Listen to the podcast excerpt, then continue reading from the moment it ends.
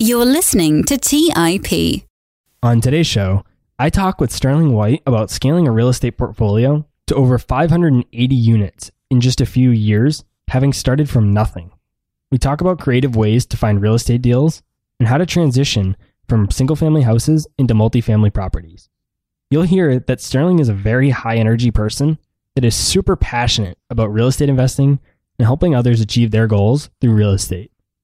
I hope you enjoy this fantastic conversation with Sterling White.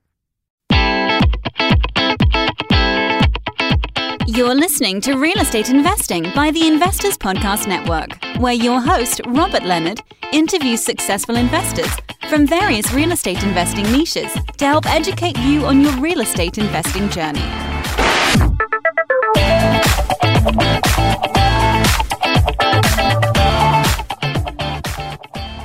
Hey everyone, welcome to the show. I'm your host, Robert Leonard, and with me today I have Sterling White. Welcome to the show, Sterling. All right, everyone, get your popcorn ready because it's definitely going to be a show. Bombs, golden nuggets, all the good stuff.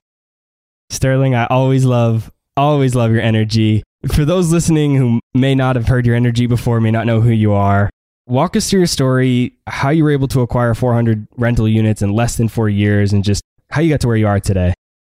Yeah, I would say 587 to be exact. And that's comprised of single family and multifamily. But we'll start all the way from the beginning with the younger version of Sterling. So had some humble beginnings, was born on the east side of Indianapolis, where people, when they drive through the neighborhoods where I had my upbringing, they tend to lock their doors. And so I remember one instance. So it was grew up with a single mother, had a fraternal twin brother. Uh, it was just us. We grew up in Section 8 housing, food stamps, and I'm sure of any other type of government assistance my mother didn't tell us about. And I remember one incident that we actually had cages on the outside of our house. And there would be times where we would just hear gunshots and we would have to get on the floor.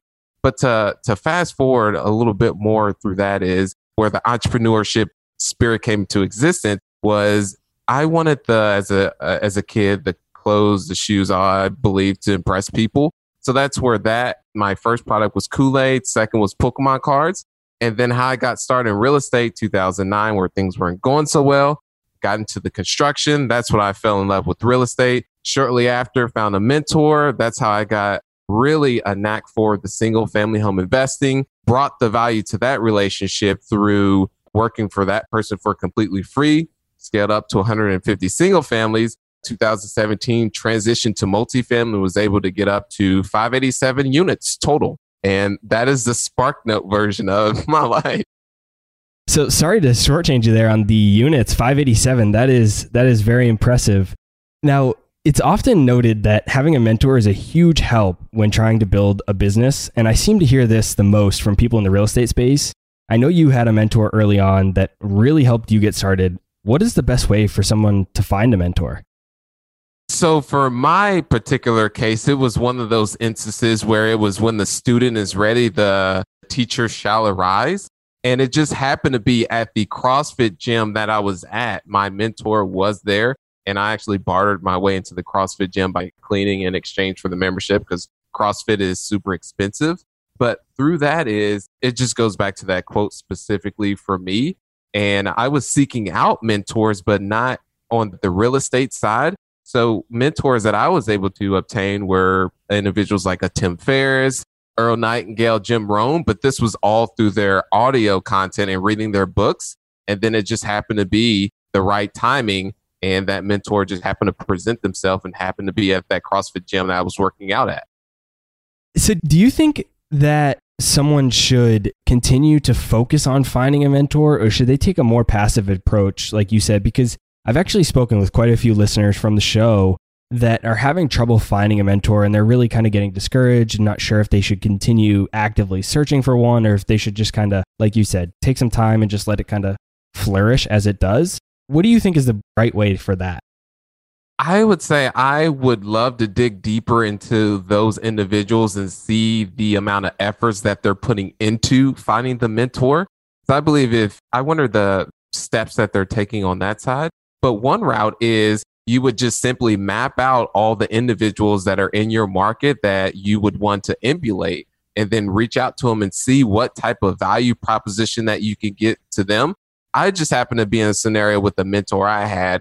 He was in a situation to where I could work with that individual or work for him for completely free, but you may have to go through it's just like prospecting in essence is you just have to have your list and you may have to reach out to a 100 people and then all you need is just that one yes and that person may not be where my mentor was specifically to where they have the time to have someone work with them and be behind the scenes with them on the day to day but you can still obtain that access to them but maybe not as how i had that does it even need to be one-on-one anymore i mean there's so many people putting out so much great content whether it be through books podcasts social media i mean you put out a ton of great content i feel like if somebody followed you closely enough they could get mentored by you without even talking to you. And I think it's that way with a lot of people. Do you think that's a good route that people could go as well?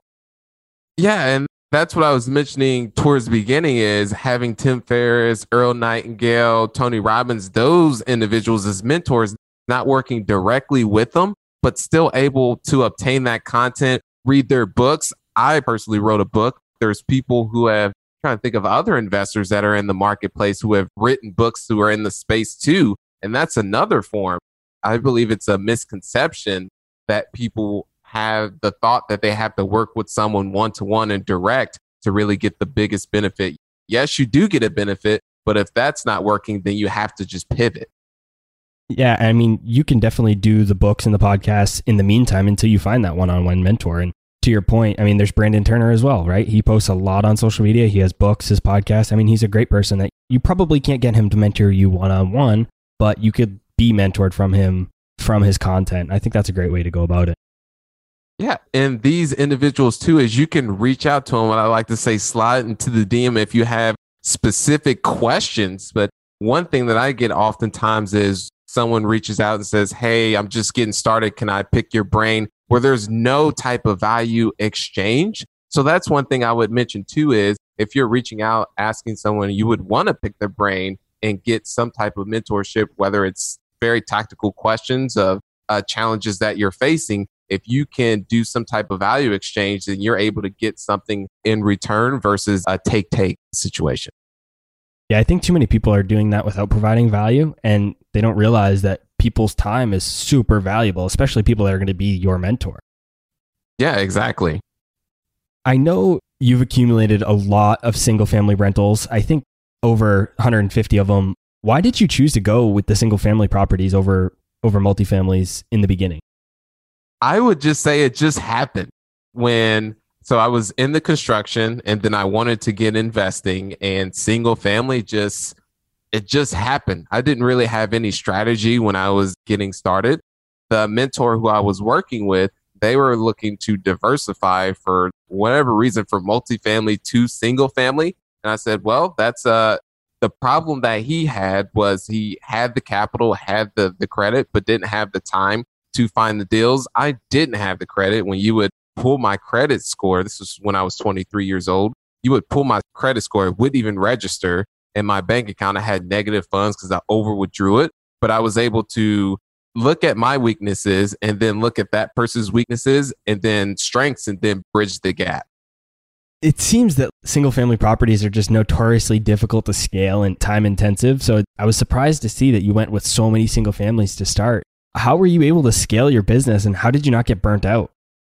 So, me, I have a why, which one of the fuels that I have is the upbringing that I came from. A lot of people, especially close to me, tell me that I wasn't going to make it out of that. And then out of that specific environment, tell me I wouldn't amount to anything. And then the people who are in that environment, I want to be a pathway to where majority of times there's the not so good path that people take. Unfortunately, my brother took that path and is facing hard times due to that. And I decided to take another path. So I want to be a blueprint or essentially an ideal for those people. So that was one thing that allowed me to not burn out because working towards that ultimate achievement or that mission. And then with the 150 single families, it is very difficult to scale that. And so originally how it was being done was using friends and families uh, capital to purchase the properties. Indianapolis, very affordable in terms of the houses. Could buy a house at that time for twenty five thousand, and then put another twenty five into it and rent it for about eight hundred to eight fifty. And then we would, my partner and I at that time would buy ten of those, and then we would be all invested into those, and then we would go to get outside investors to cash ourselves out and then go do it again. So the BRRRR method, as many people would say, but instead of using a lender, we use outside investors across the country outside of our friends and family. And then those new investors would get a return of their cash from the income that's produced by the property. And then Snowball just did that same thing over and over. There are two parts about that that I want to dive into a little bit. The first is how did you structure those deals with outside investors? What did the terms look like? What is the structure of those deals?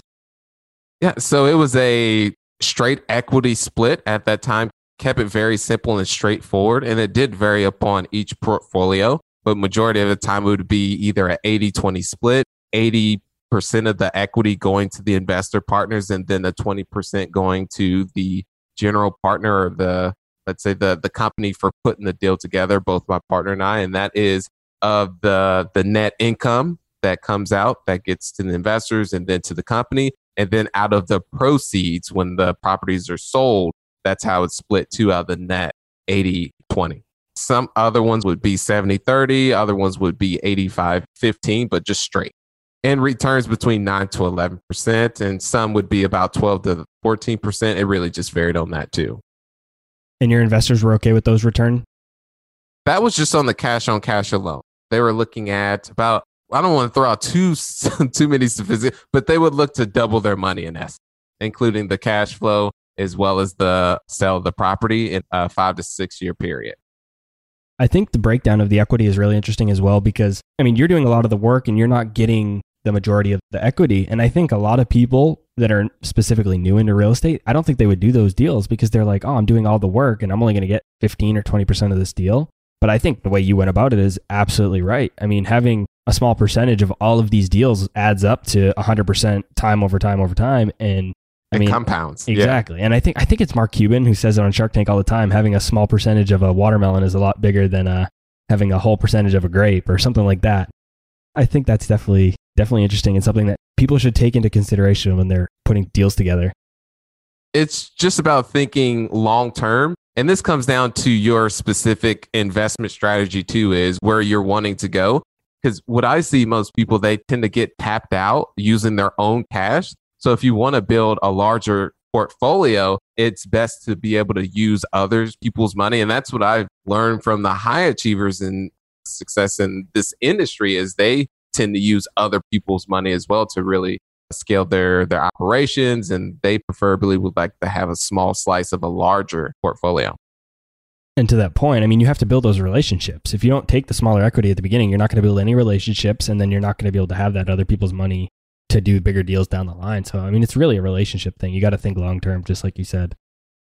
That first deal that I put together, another long term view, I could have brought that deal, single family house, 23 years old. I could have took a simple wholesale fee of let's say four to five grand on that specific asset, what I decided to do was instead of taking that fee, I retained equity. Well, I requested equity and it was 8515, I believe was that structure.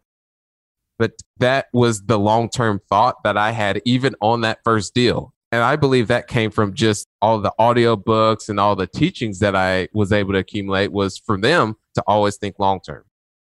Yeah, that's so important. I mean, having that four or five thousand dollars essentially ready to go in your account must be so hard for somebody who's young to turn down. So to think long term, I mean, I think that's so important to take into consideration. And I mean, outside of just the monetary value, right? I mean, you had that deal, you were able to learn the whole process. Now you have a relationship with that investor, and all of that is is far more valuable than the, than the four or five thousand dollars. Just that alone yeah. has probably earned you ten times that in the next five years gosh, I don't even know. I would say the two and a half years I was working with my mentor is the 20 years of knowledge that I was able to obtain. At least I was able to get, I would have paid a million dollars for that if I had it. And from my student debt and me going to college, I got nothing absolutely from that and was able to get some real tangible tactical things that I could use and still use to this day. Yeah, if you're listening to the show today, I highly recommend you really really listen to that point because having that four or five thousand dollars deposited feels good at the beginning, but it's just not worth the, the million dollars, like Sterling just said, that you really would get on the back end. Now, the second point that you mentioned that I kind of want to dive into a little bit more is you mentioned that you had grown up in, in Section 8. Now, how has that impacted your real estate investing in terms of renting to Section 8? Do you do renting to Section 8 or how do you view that? I've had one, nothing against Section 8. I've had one property that I went with that program. It was an absolute nightmare for me personally and did not go that. And everything else was just market rate, working class. What happened in that deal specifically? The resident that ended up getting in there, they were late paying. So that could have came back, of course, to the screening, but screening can go either way. And also the inspections up front was a little bit of a hassle so if you have the right systems in place and the infrastructure, then Section 8, I know people that make a killing on that. But for myself personally, it just wasn't a good fit. So we talked about the single family units, over 150 of them from the beginning, but I know you've scaled into multifamily since then. So today, do you prefer single family or multifamily properties and why? I prefer multifamily. If I were to go, and I know this is most likely one of your questions in the future, if I were to do it over again, I would still go with single family. Nothing wrong with it. But I looked at the things ultimately where I wanted to go long term. So having that many single families is very management intensive. So didn't just have them in Indianapolis, but had some in Dayton, Ohio as well. They were all throughout the cities. So it's very when a maintenance request comes in, they're scattered throughout. So there's that. And then also the ability to control felt it made more sense for the multifamily. So in single family, when you look at exiting, for instance, that property across the street sold for that, that sold for that across the street, mine will sell for this. Versus on multifamily, it's all based upon NOI, so your net operating income. So it's more sophisticated buyers would tend to look at the asset. So if you could push up income, that's how someone will look at it from an exit. They look at it from cap rates and the economies of scale. So literally went from purchasing single family houses and then jumped to a 46 unit. And after that, there's one buyer and 46 units all in one location. So it just, after acquiring that first deal, just absolutely shifted from single family altogether. That's a big jump from single families to 46 units. What did that look like? What were the big differences? The biggest learning, lesson, especially on that that first deal, was structuring deals. That was one uh, huge game changer. From the investors tend to be more sophisticated and they have a different appetite on the multifamily. So I was able to bring some of our investors from the single families to the the multifamily, but a lot did not jump across because they didn't understand because that's a whole different animal. Did you stay in Indy for that 46 unit, or did you have to go outside of your local market? Uh, stayed in Indianapolis. I would say another thing that uh, on the multifamily side that ended up encountering was this was in 2017. So everybody wanted to be in uh, multifamily. So what I experienced was going through brokers was absolutely not working by any means in terms of the deals penciling out. The the returns just were not there. So decided to, and this is one thing that I want to mention to people too is, and also take notes is that depending on your original plan to take pivots and instead of looking at that as an obstacle, looked at it as a problem to be solved. So took a step back and said, why not take the approach and going direct to the owners versus going through the brokers? So essentially beating the brokers to the punch. And that's where I've had the most success. Let's dive into that a little bit more. I know I know you're a pro at finding off market deals, and in a hot market like we're experiencing today, it's increasingly important to be able to do that. So, what does your system look like for finding off market deals? Cold calling does work. And I know people right now are getting a little bit squeamish by me mentioning that, but I would say acquired a, a 46 unit, two 80 units, a 50 unit, and then also 156 unit in the past two and a half years, all started with a cold call. So I one limiting belief is I didn't think that owners above 100 units you would be able to go direct and then through a cold call buy the deal. So that shattered one of my limiting beliefs. But I would say, yeah, that's the primary strategy is cold call. and then being creative with the follow up. So a lot of these owners are not interested in raising their hand. Uh, so you reach out to them, cold call, give them the pitch. I'd say 100% of the time they're not interested then and there. So then this is where the whole follow up comes into play, whether that's sending happy birthday cards, actually just sent around to owners. It may not even be their birthday, but it's just a way to stay top of mind. So it'll say a small note will mention, I may be a little bit late or maybe a little bit too soon, but just wanted to make sure I didn't miss it. And P.S. If you happen to change your mind about selling your property, I'm your buyer. So just little things like that to constantly stay top of mind. Know you do something similar with the Rubik's Cube. Talk to us about that. Yeah, so the Rubik's Cube is by far my favorite gym. And so when an owner goes absolutely ghost or falls into the twilight zone, is what I like to say, you don't hear from them. Is I love to send a Rubik's Cube to them with a small note that says, Hey, let's figure this out. I haven't put it into action yet, but I remember the first time I heard you say that, I told myself that I was going to use that strategy eventually. And so, what do your cold calls look like? How are you finding their contact information and what are you saying to them? Yeah, so this is a process in itself. And this goes back to finding mentors and through books. And so I learned this exact system through a book called Predictable Revenue. Jim Rosser, I forget his name uh, specifically, but he was the VP of sales within Salesforce. So their infrastructure is formally, I was the one that was, I'll just be transparent with the, the criteria is apartments between 75 to 150 units that are in markets within Indiana.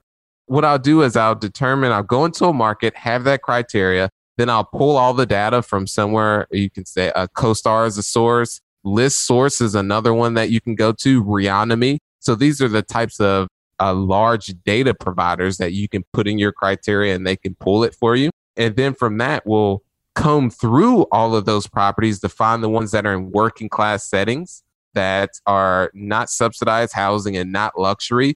And then from there, majority of them are owned in an LLC. So we'll have to skip trace the LLC.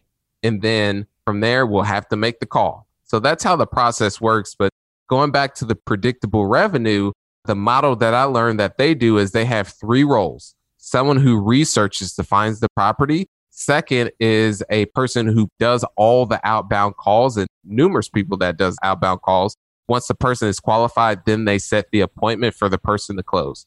And formerly, I was doing all those roles, but until I read that book, decided to put a system in place. And then now I'm the person that comes on the back end that once the person raises their hand, they're interested and they meet specific criteria that they're motivated, that's when I come into play.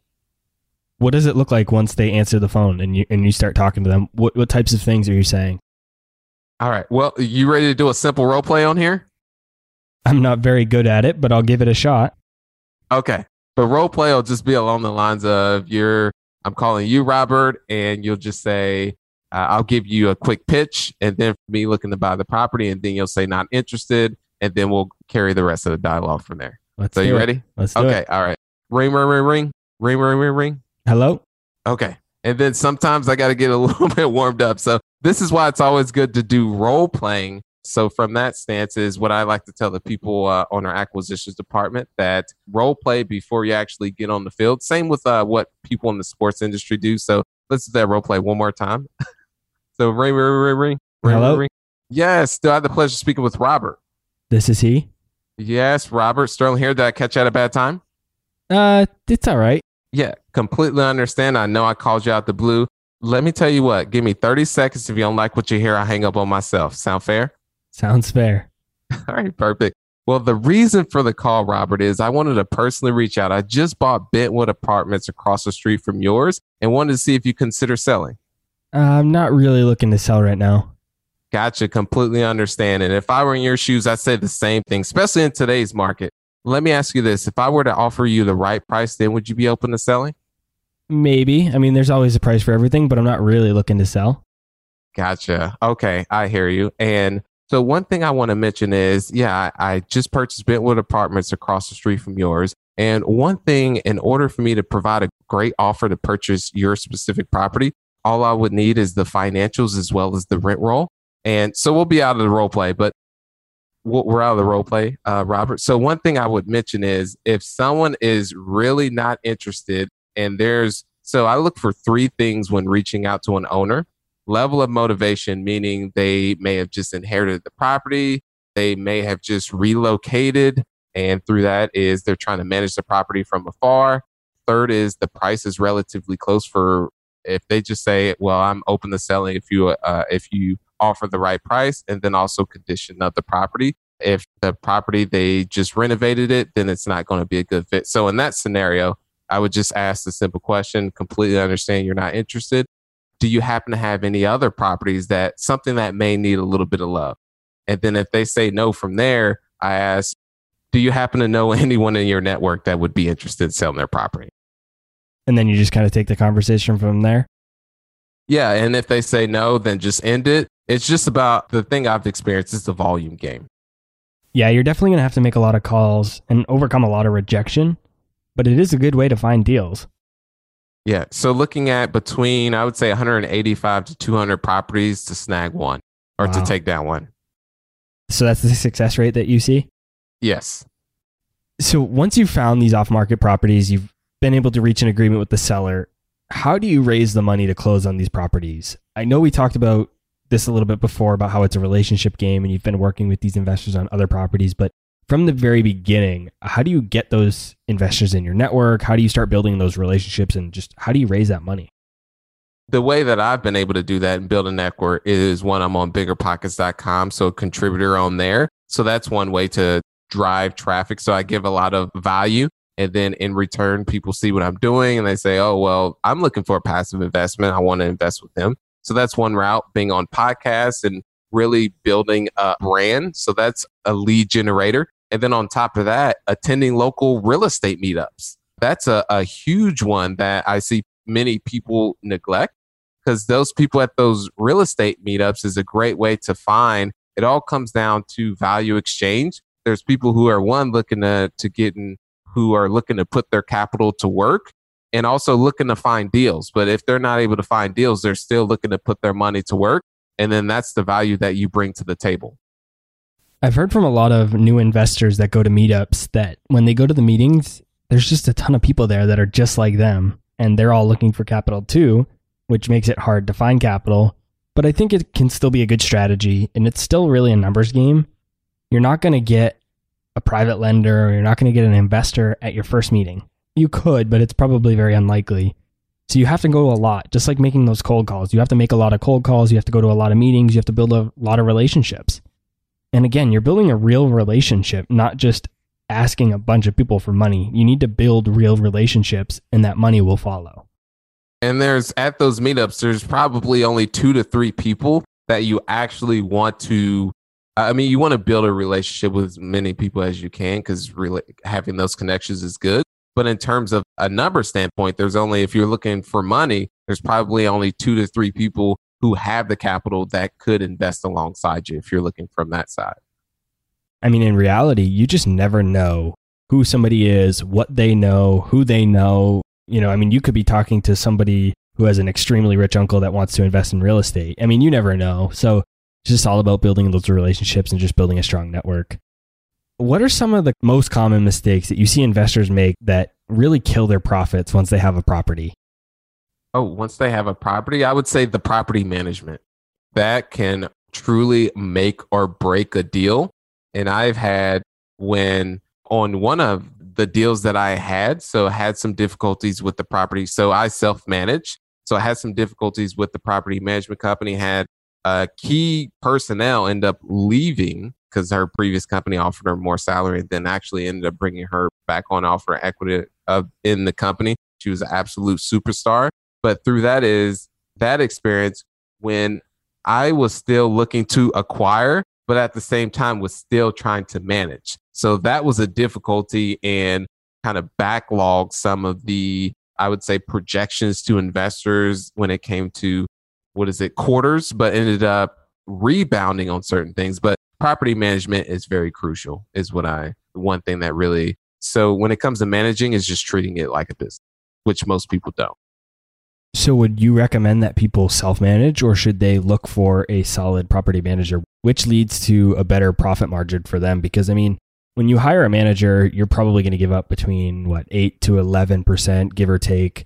So, I mean, that could be a lot depending on the amount of rent that you have. So, some people might see that and say, I could do it myself. So, could they end up ultimately hurting themselves more than that 8 to 11% if they do it themselves, if they don't know what they're doing? And maybe they should go that route? Or what do you think? Yeah, I would say that's a, great question. And one that I've heard from people that say, no one's going to manage my property like I am, which is completely true. But the thing is, upon self reflection, is are you a good manager? So it comes down to that because it's a completely different uh, skill set. Uh, myself, I it just comes down to where you're looking to go. So for myself, if this is one thing I would actually change, I would say as a, a possible, I would consider when scaling up to 587 units I believe it would have made more sense to outsource the property management when scaling a portfolio versus trying to do it. I believe when reach 587, then to bring it in house. But getting up to that point, it would have made the most sense to outsource it because those are two different animals acquiring and managing, especially when you're trying to do it all in house. Yeah, focus on one of those animals at first, master that, and then and then you'll have these economies of scale, and then you can really deploy a whole team to manage all of your properties. Exactly. But through that whole process, learned a lot. yeah, right. I mean, that's the best way to do it. It's the, I mean, audiobooks, podcasts, all of that, they're great, but you don't learn any better than just actually get out there and doing it and taking action. Through your years of experience and working with new investors, what have you found to be the most overlooked part of real estate investing?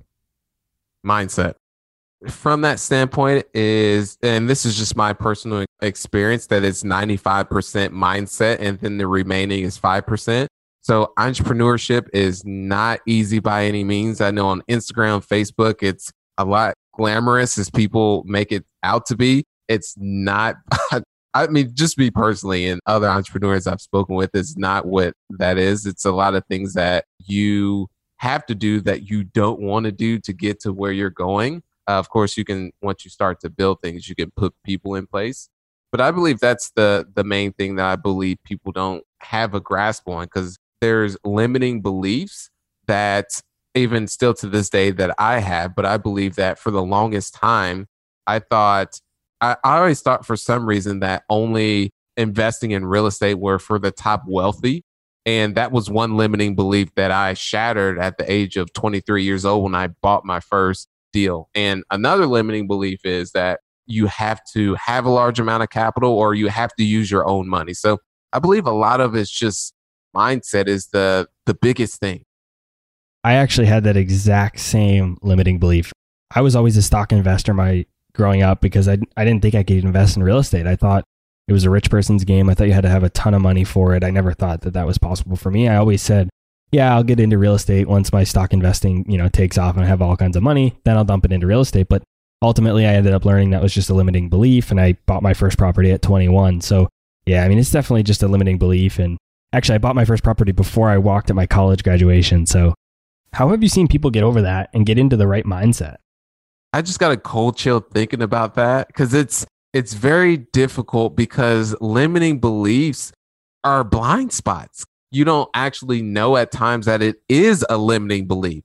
So I believe through reading books, audiobooks, attending boot camps, conferences, and learning from others who have built their business.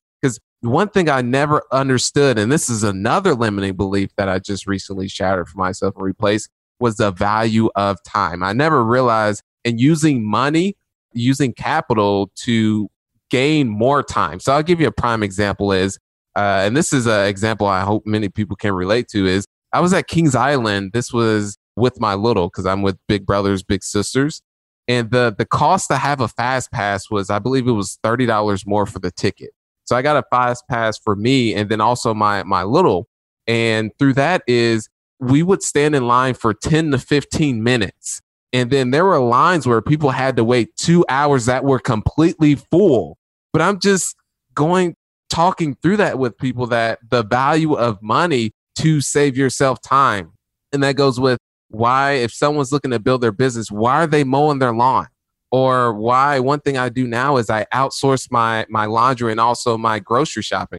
those are things myself I don't enjoy, but I can buy time and be able to focus on things that are more higher value. But that was a limiting belief that I had too was the value of time and how important it is and how you can buy some additionally. And that's hiring employees and all that.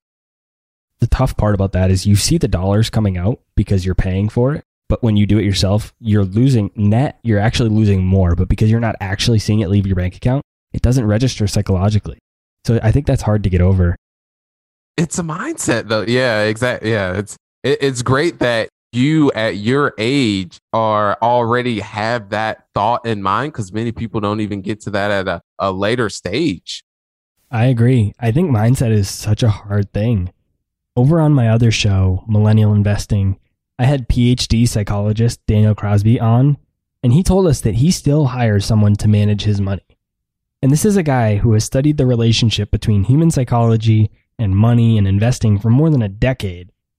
Yet he still hires someone to manage his money for him because it's just so hard to manage your own emotions. And one of the things you can do that can help get over some of those limiting beliefs you have is to follow people that are very transparent. And what I mean by that is don't follow people that only post their fancy cars or houses or watches.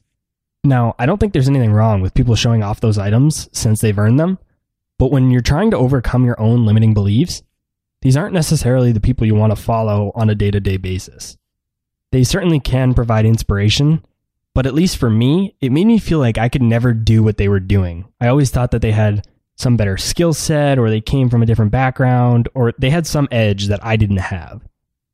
But once I started following people that were more transparent and showed their wins and losses, and really how they were getting where they are and how they're doing what they're doing, it made it a lot more clear to me that I could do this too and that they were no different than me.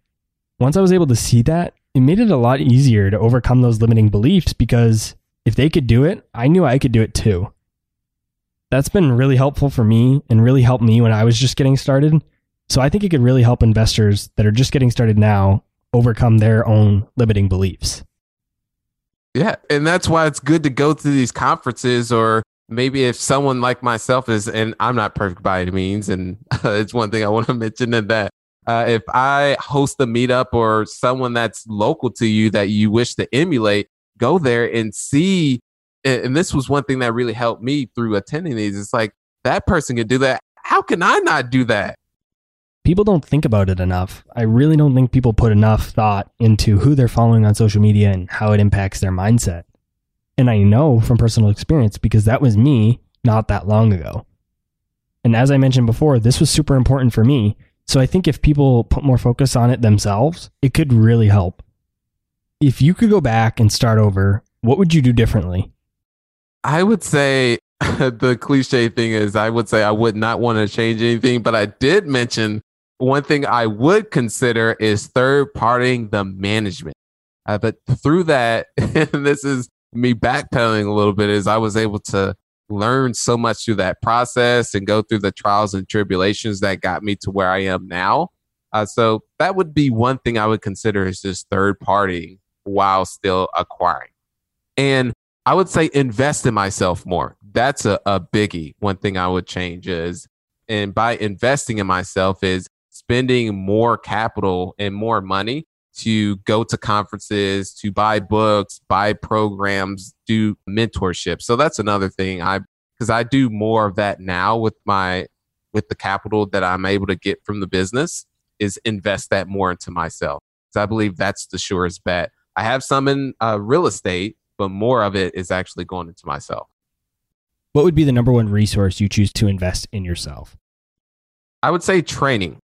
Even with my daughter, I've got her to a point now. She's she's saying, All right, dad, let's make a deal. And she's only seven, but it's little things like that. And even what I've experienced going direct to owner when you're buying that you're still selling because you have to sell that person on why you would be the right fit to buy their deal. And then it's also a cycle. So the person's not interested in selling. Now the whole follow up has to come into play to stay top of mind because it's timing, leveraging Rubik's cubes, personal visits, leveraging all these different channels to stay top of mind and then convert that person from not being interested to then being interested. all sales. And I give kudos to investing in training, especially on a day to day basis. I mean, in reality, everything is sales in life. Whether you work a sales position or not, no matter what, everything you do in life is sales. And I know, I mean, I think it was Warren Buffett, even Warren Buffett, he said he took a sales training course. And I mean, he's a stock investor. What, what does he need sales training for, right? I mean, everything in life, whether it be real estate investing, just personal relationships, everything is sales. So it's an invaluable skill to learn.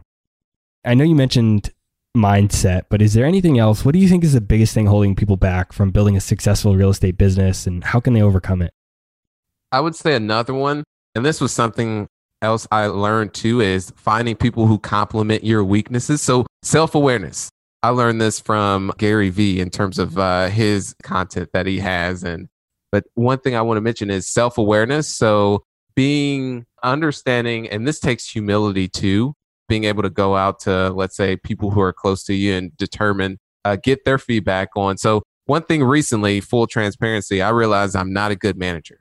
For the longest time, I always wanted to be a manager. And that is when I'm telling something or delegating something to someone on staff that if it comes down to the third or fourth time and telling them something, it's just not good in terms of that relationship and me just coming down on that person. So ended up hiring someone who enjoys managing multiple people within the organization. So that was one thing is just being aware of the thing, the strengths that you have, and then also the weaknesses and your blind spots, and then putting people in place to complement. Because if, say, one of my uh, previous relationships that I had uh, as far as business was the the partner, he was more of a introvert, operations behind the scenes, running financials and the numbers. I was more of the extrovert, face of the face of the company, bringing on investors, getting kicked in the face on acquisitions. That was something he was not interested by any means of actually doing. So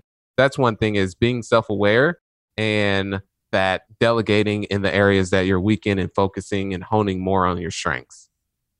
I think that's so important because a lot of times people tend to reach out to people that are like them and they want to partner with people that are like them and I mean that's great from one perspective because you get along well and you know you understand the things each other likes but then again like you said when you're building a business you need somebody that complements your weaknesses so that you can build a fulfilled team and grow that way.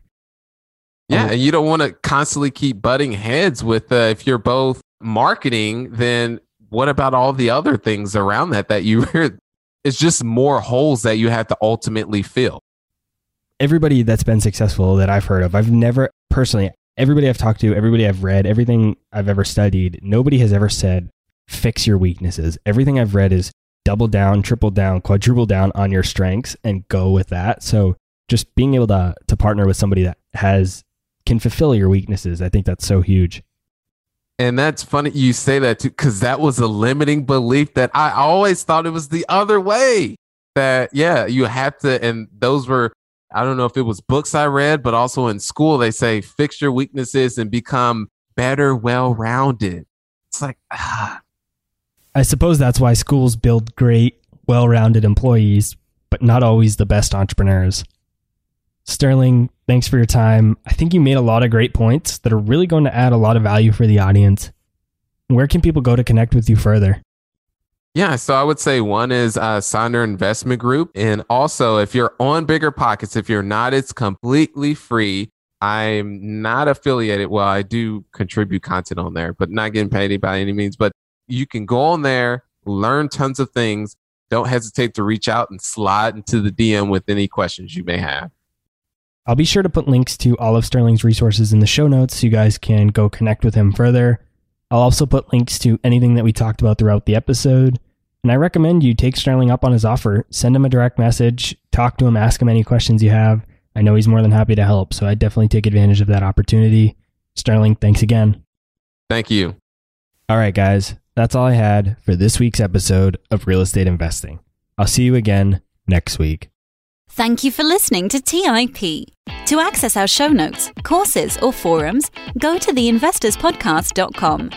This show is for entertainment purposes only. Before making any decisions, consult a professional.